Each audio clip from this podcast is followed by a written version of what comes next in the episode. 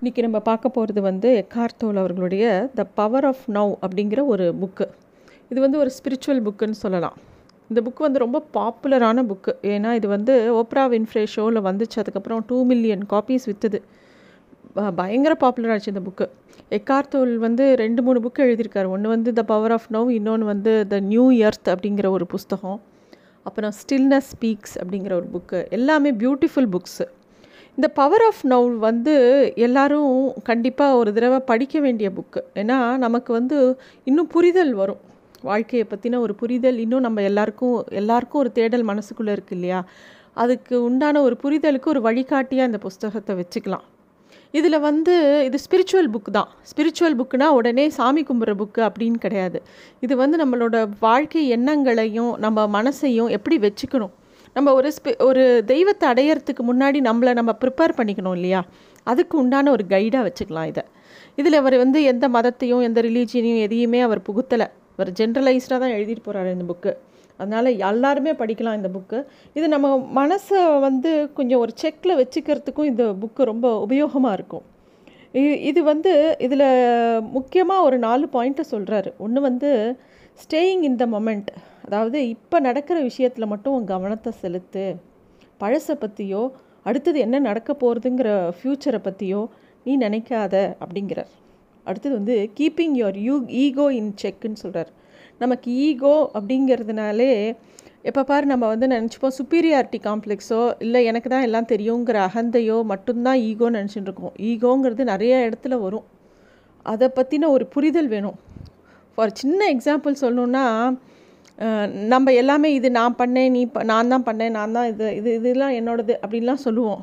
ஆனால் அதே நமக்கு உடம்பு சரியில்லைன்னா அப்போ தான் நம்ம வந்து உடம்பு சரியில்லை அப்படின்னு சொல்லுவோம். நான் சரியில்லைன்னு சொன்னதே கிடையாது. அது மாதிரி நமக்கு தெரியாமையே நம்ம ஈகோ நம்ம கூட பிளெண்ட் ஆகி இருக்கும். அது அது வந்து ரொம்ப ஜாக்கிரதையாக கவனமாக கையாளணும் அப்படின்னு சொல்கிறார் அதே மாதிரி இந்த மெடிடேஷன் கிளாஸ் போனவங்க எல்லாருக்குமே மெடிடேஷன் இன்ஸ்ட்ரக்டர் கண்டிப்பாக ஒரு விஷயம் சொல்லியிருப்பார். கண்ணை மூடி தியானம் பண்ணுங்கள் நிறைய எண்ணங்கள்லாம் ஓடும். அதை பற்றி யோசிச்சிக்காதீங்க. அது பாட்டுக்கு போயிடும் அப்படிலாம் சொல்லுவார். அதெல்லாம் சொல்கிறது ஈஸி ஆனால் நம்ம கண்ணை மூடி உட்காரும்போது என்னெல்லாம் தேவையில்லையோ அத்தனையும் வரும். உள்ளுக்குள்ளே ஒரு பெரிய சினிமா படமே ஓடும் நமக்கு. அப்போ வந்து நமக்கு வந்து ஒரு பெயின்ஃபுல்லாகவும் இருக்கும். அது அதெல்லாம் எப்படி டீல் பண்ணுறதுன்னு இந்த புஸ்தகத்தில் சொல்லியிருக்காரு. அதுக்கு அதெல்லாம் விட நம்ம மனசுக்குள்ளே ஒரு சந்தோஷம் நிரந்தரமான ஆனந்த மயம் எப்படி போகிறது அப்படிங் எப்படி அதை அடையிறது அப்படிங்கிறதுக்கு நிறைய விதமான டெக்னிக்ஸ் சொல்லி கொடுத்துருக்காரு இந்த புஸ்தகத்தில். இந்த பவர் ஆஃப் நவ் புக்கு வந்தப்புறம் கொஞ்சம் ரொம்ப பாப்புலர் ஆனவுடனே அவர் வந்து how to practice Power of Now அப்படிங்கிற ஒரு கைடு மாதிரி ஒரு புக்கும் கூட கொடுத்துருக்காரு. இது எல்லாமே டாப் செல்லிங் புக்ஸ் இது கண்டிப்பாக வாங்கி எல்லாருமே ஒரு கிளான்ஸ் பார்க்கலாம். இதில் வந்து என்னெல்லாம் முக்கியமான பாயிண்ட் நம்ம மனசில் ஏற்றிக்கணும் அப்படின்னா இந்த புஸ்தகத்தில் இவர் என்ன சொல்கிறாரு உன் வாழ்க்கையில் எப்பயுமே இப்போ இருக்கிற நென இப்போ நடக்கிற ஒரு விஷயம் இருக்கு இல்லையா? ப்ரெசண்ட்டில் நடக்கிற விஷயத்தில் ஃபோக்கஸ் பண்ணிக்கிட்டே இரு. எப்பயுமே உன்னோடக்கு பழசை நினச்சி வருத்தப்படாத. இல்லை புதுசாக என்ன நடக்க போகிறது அப்படின்னு நாளைக்கு நான் என்ன பண்ணுவேன்? காசு சேர்க்கணுமே. நாளைக்கு என் பிள்ளைங்க எப்படி படிக்கும்? நாளைக்கு நான் என்ன பண்ணுறது அப்படின்னு நாளை நாளை நாளை நாளைக்காக யோசிச்சுட்டே இருக்கும்போது நம்ம ஒன்று பழசை நினச்சி வருத்தப்படுவோம். இல்லாட்டி வரப்போகிறத நினச்சி கவலைப்படுவோம். இதனால் என்ன ஆகிடும் அப்படின்னா இப்போ நிகழ்காலத்தில் நடக்கிற ஒரு விஷயத்த நம்ம கவனத்துக்கே வராது. இப்போ இப்போ நம்ம சாப்பிட்ற ஒரு சாப்பாட்டை ரசித்து சாப்பிட மாட்டோம். இப்போ பார்க்குற ஒரு சினிமாவையோ இப்போ பார்க்குற ஒரு பூவையோ சந்தோஷமாக பார்க்க மாட்டோம். இப்போ இருக்கிற நமக்கு சுற்றி இருக்கிற உறவுகளை நம்ம என்ஜாய் பண்ண மாட்டோம். அது வந்து அதுதான் வந்து நம்மளோட மிசரிக்கு முதல் காரணம் அப்படின்னு சொல்கிறார் அவர். அடுத்தது வந்து என்ன சொல்கிறாருன்னா நமக்கு வந்து இந்த ஈகோனால் என்னெல்லாம் கஷ்டங்கள் வரும். அந்த ஈகோ வந்து உன்னோட சந்தோஷத்தை எப்படி கெடுக்கும் அப்படிங்கிறத ரொம்ப அழகாக சொல்லியிருக்கார். அந்த ஈகோங்கிறது என்னென்னா நம்ம மைண்டில் இருக்கிறது நம்மளோட சந்தோஷத்தை நம்ம மனசுக்குள்ளே போகாமல் தடுக்கிற ஒரு கதை இது செவுறு மாதிரி அப்படின்னு சொல்கிறாரு அது தன்னைத்தானே வந்து திருப்பி திருப்பி நமக்குள்ளே இருக்கக்கூடிய ஒரு ட்ராமாவை கிளப்பி விடும் இந்த ஈகோங்கிறது அப்படின்னு சொல்கிறார் இப்போ ஒரு எக்ஸாம்பிள் சொல்லணுன்னா இப்போ ஒரு வீட்டில் ரெண்டு பேர் இருக்கோம். ரெண்டு பேருக்கும் அவளுக்கு அவங்களுக்கு ஒரு ஈகோ இருக்கும் நமக்கு ஒரு ஈகோ இருக்கும். நம்ம ரெண்டு பேருக்கும் சண்டை கிடையாது. ஆனால் நம்ம ரெண்டு ஈகோக்கும் சண்டை வரும். யார் கிச்சனை க்ளீன் பண்ணுறது யார் இந்த இந்த விஷயத்தை நீ பண்ணியிருக்கலாம் இப்படி பண்ணியிருந்தா இது நல்லாயிருக்கும் அப்படின்னு சொல்கிறது இது ரெண்டுமே வந்து ரெண்டு ஈகோக்குள்ளே தான் சண்டையை தவிர ரெண்டு மனுஷனுக்குள்ளே சண்டை இல்லை அப்படிங்கிறத அவர் சொல்ல வர்றார். சரி நம்ம சொல்லுவோம்.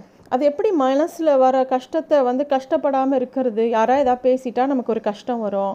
இல்லை நமக்கு வந்து நம்ம நினச்சபடி ஏதாவது நடக்கலைன்னா கஷ்டம் வரும். ஏதாவது ஒரு ப்ராப்ளம் வந்துகிட்டே தான் இருக்கும். எல்லார் வயசு எல்லா வயசுலேயும் எல்லாருக்கும் அவங்கவுங்க வயசுக்கு ஏற்ற மாதிரி ஒரு பிரச்சனை இருக்கும். சரி அது எப்படி அதை கடக்கிறது? எப்படி மனசுக்குள்ளே ஒரு அமைதி கொண்டு வருதுன்னா அவர் சொல்கிறாரு மனசு பிரச்சனையாக இருந்தால் உடம்புல ஃபோக்கஸ் பண்ணுங்கிறார். உடம்புல ஃபோக்கஸ் பண்ணுதுன்னா நல்லா வேகமாக நட. வேகமாக ஓடு இல்லை மலையேறு ஏதாவது ஃபிசிக்கல் எக்ஸசைஸை இன்க்ரீஸ் பண்ணிக்கிட்டால் மனசு காம் ஆகிடும் அப்படிங்கிறார். அப்புறம் இன்னொரு முக்கியமான பாயிண்ட் சொல்கிறார் உன் மனசு எப்படி கட்டுப்படுத்தலாம் அப்படின்னா உன் மனசை நீ மதிக்கவே மதிக்காதுங்கிறார்.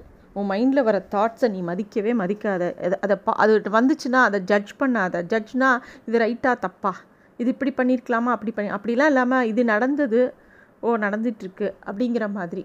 அதே மாதிரி நம்ம ஏதோ ஒரு சில சமயம் யோசனையில் இருக்கும்போது நம்ம எந்த யோசனையோ அதையே மருந்து வேறு எதையோ வெறிச்சு பார்த்துட்ருப்போம் ஒரு கேப் இருக்கும் ரெண்டு தாட்ஸுக்கு நடுவில். அந்த அந்த அந்த இடத்துக்கு அந்த ரொம்ப ஜாஸ்தி நேரம் இருக்கிற மாதிரி உன்னோட மைண்டை வச்சுக்கோ அப்படிங்கிற. இந்த ஜட்ஜ் பண்ணாமல் தாட்டை பார்க்கணுங்கிறதுக்கு ஒரு எக்ஸாம்பிள் என்னென்னா இப்போ நம்ம வந்து ஏதோ ஒரு கேம் பார்க்குறதுக்காக போகிறோம் ஆஃபீஸ் நேரத்தில் லீவை போட்டுட்டு நம்ம ஒரு கேம் பார்க்க போகிறோம் அந்த கேமில் போய் உட்காந்துக்கிட்டு ஐயோ ஆஃபீஸ் ஒர்க்கை பண்ணியிருக்கலாமோ இன்றைக்கி லீவ் போட்டது தப்போ அப்படிலாம் யோசிச்சுக்காத. அப்போ இருக்கிற அந்த கேமை என்ஜாய் பண்ணு. அந்த ஒரு முடிவு எடுத்திருக்கேன்னா அதை என்ஜாய் பண்ணு. அப்படியே அந்த தாட் வந்தாலும் அந்த தாட் வருது அப்படின்னு பார்த்துட்டு அதை கடந்து போயிடு அப்படிங்கிறார். அடுத்த விஷயம் அவர் சொல்கிறது வந்து காத்திருத்தல். எப்பயுமே மனசை ஒரு விஷயத்துக்காக காத்துட்ருக்கிற மாதிரியே வச்சிரு அப்படிங்கிறார். அது ரொம்ப முக்கியம் அப்படிங்கிறார். ஏதோ ஒரு நல்ல விஷயம் நடக்க போகுது. யாரோ ஒரு ரொம்ப பிடித்தமான ஒரு ஆளை நான் சந்திக்க போகிறேன் என் வாழ்க்கையில் ஏதோ முக்கியமான தருணம் இனிமே தான் நடக்க போகுது அப்படிங்கிற மாதிரி ஒரு எண்ணங்களை மனசில் வளர்க்க வளர்க்க ஒவ்வொரு நாளும் சுவாரஸ்யமாகவும் ஒவ்வொரு நாளும் இன்னும் ஒரு அழகாகவும் அமையும் அப்படிங்கிறார் அவர். அதனால தான் அந்த மார்ஷியல் ஆர்ட்ஸ் மாஸ்டர்ஸ்லாம் இருக்காங்க இல்லையா அவங்களாம் வந்து அங்கே ட்ரெயின் பண்ணுற ஸ்டூடெண்ட்ஸ் எப்படி வச்சுருப்பாங்கன்னா அவங்களாம் அமைதியாக தான் இருப்பாங்க. ஆனால் எந்த நேரமும் எந்த தாக்குதலுக்கும் தயாராக இருப்பாங்க. இந்த மாதிரி நம்ம எப்போ பாரு ஒரு பாசிட்டிவ் நோட்டோட நமக்கு இன்னும் நல்லது நடக்க போகுது. ஏதோ புது தருணங்கள் வரப்போகுது அப்படின்னு நினைக்கும் போது மைண்டும் அலர்ட்டாக இருக்கும் அவேர்னஸோடையும் இருக்கும் அப்படின்னு சொல்கிறார் அவர். அவர் முக்கியமான ஒரு விஷயத்த சொல்கிறார் நம்மளோட பார்ட்னர்ஸ் நம்மளோட கணவரோ நம்மளோட மனைவி கிட்டேயோ இந்த மாதிரி லிவிங் இன் த ப்ரெசண்ட் அதாவது இப்போ நிகழ்காலத்தில் வாழ்தல் அப்படிங்கிற ஒரு எண்ணத்தோடையும் அது ஈகோவை இக்னோர் பண்ணி இருக்கும்போது நம்மளோட லைஃப் குவாலிட்டியே இம்ப்ரூவ் ஆகும் அவங்களோட. இன்னும் ஒத்துமை ஜாஸ்தி ஆகும் அப்படிங்கிறாங்க. அப்படியே அப்படிலாம் இல்லை. நாங்கள் ரெண்டு பேரும் வீட்டில் இருக்கும்போது ஏதாவது சின்ன விஷயத்துக்கு சண்டை வருது அவங்க வம்புக்கு இழுக்கிறாங்க அப்படின்னு தோணிச்சுன்னா கூட இவர் என்ன சொல்கிறாரு நீ அதுக்கு ரெஸ்பாண்ட் பண்ணாமல் உன்னோட தாட்டை வந்து இப்போ அவரோட ஈகோ ப்ளே பண்ணுது நம்ம ஈகோ அமைதியாக இருக்கணும் அப்படிங்கிற மாதிரி நினச்சிக்கிட்டோம்னா அவங்க ரெண்டு தடவை அப்படி பேசினா கூட மூணாவது தடவை நம்மக்கிட்ட பேசுகிறதுக்கு யோசிக்க ஆரம்பிச்சிருவாங்க அப்படின்னு சொல்கிறார் அதனால் நம்ம குவாலிட்டி ஆஃப் லைஃப்பும் இம்ப்ரூவ் ஆகும் அப்படிங்கிறது இது வந்து பார்ட்னர்ஸ் மட்டும் இல்லை எனி ரிலேஷன்ஷிப்பில் அந்த ஈகோவை தலை தூக்காமல் ஒரு செக்கில் வச்சுக்கிறது ரொம்ப முக்கியம் அப்படின்னு சொல்கிறார் அதாவது நம்ம ப்ரெசண்ட்டில் எப்பயுமே ஃபோக்கஸ் பண்ணி இருக்கணும் எப்பயுமே வந்து விட்டு கொடுக்கணும் எப்பயுமே இந்த ஈகோலாம் வச்சுக்கக்கூடாது அப்படின்னு சொல்லும்போது நம்ம எல்லோரும் அப்படியே ஒரு டல்லாக அப்படின்னா எதுவாக இருந்தாலும் அக்செப்ட் பண்ணிக்கணுமா? எல்லாத்தையுமே ஒத்துக்கணுமா? அப்படின்னு நினைக்க வேணாம். அசர்ட்டிவாக இருக்கிறதுங்கிறது லைஃப்பில் ரொம்ப முக்கியம். ஒரு பிரச்சனை வந்ததுன்னா அந்த இடத்துல உடனே எப்படி ரியாக்ட் பண்ணணுங்கிறது முக்கியம். சில பேர் சொல்லுவாங்க நம்ம பாம்பாக இருந்து கடிக்கக்கூடாது சீரி சீரணும் நம்மளை பற்றின ஒரு தாட் எதிராளிக்கு இருக்கணும். பட்டு நம்ம உள்ளுக்குள்ளே இருக்கிற இன்னர் பீஸை அதனால் விட்டு கொடுத்துடக்கூடாது அப்படிங்கிறது தான் இந்த பவர் ஆஃப் நவ்வில் ரொம்ப அழகாக சொல்லப்பட்டிருக்கிற விஷயங்கள். இதில் அவரே நிறைய டெக்னிக்ஸ் கொடுக்குறாரு. ஒவ்வொரு நாளைக்கு என்னென்ன பண்ணலாம் எப்படி பண்ணணும் அப்படின்லாம் நிறைய சொல்லியிருக்காரு. ரொம்ப சுவாரஸ்யமான புக்கு ஈகோ ஈகோங்கிறதுக்கு இன்னொரு அர்த்தம் கூட சொல்லுவாங்க. ஆனால் இந்த புக்கில் அதை சொல்லலை. வேறு இடத்துல படித்த ஞாபகம். ஈகோனா எட்ஜிங் த காட் அவுட் அப்படின்னு அர்த்தமாக நம்ம மனசுக்குள்ளே இருக்கிற கடவுள் தன்மையை வெளியில் எட்டி உதைக்கிறதுன்னு அர்த்தமாக ஈகோ அப்படிங்கிறதுக்கு அப்படி ஒரு அர்த்தம் கூட வேறு இடத்துல படித்த ஞாபகம். இந்த மாதிரி இந்த புஸ்தகம் ரொம்ப சுவாரஸ்யமான புஸ்தகம். கண்டிப்பாக ஒரு தடவை வாசிக்க வேண்டிய ஒரு புஸ்தகம். தேங்க்யூ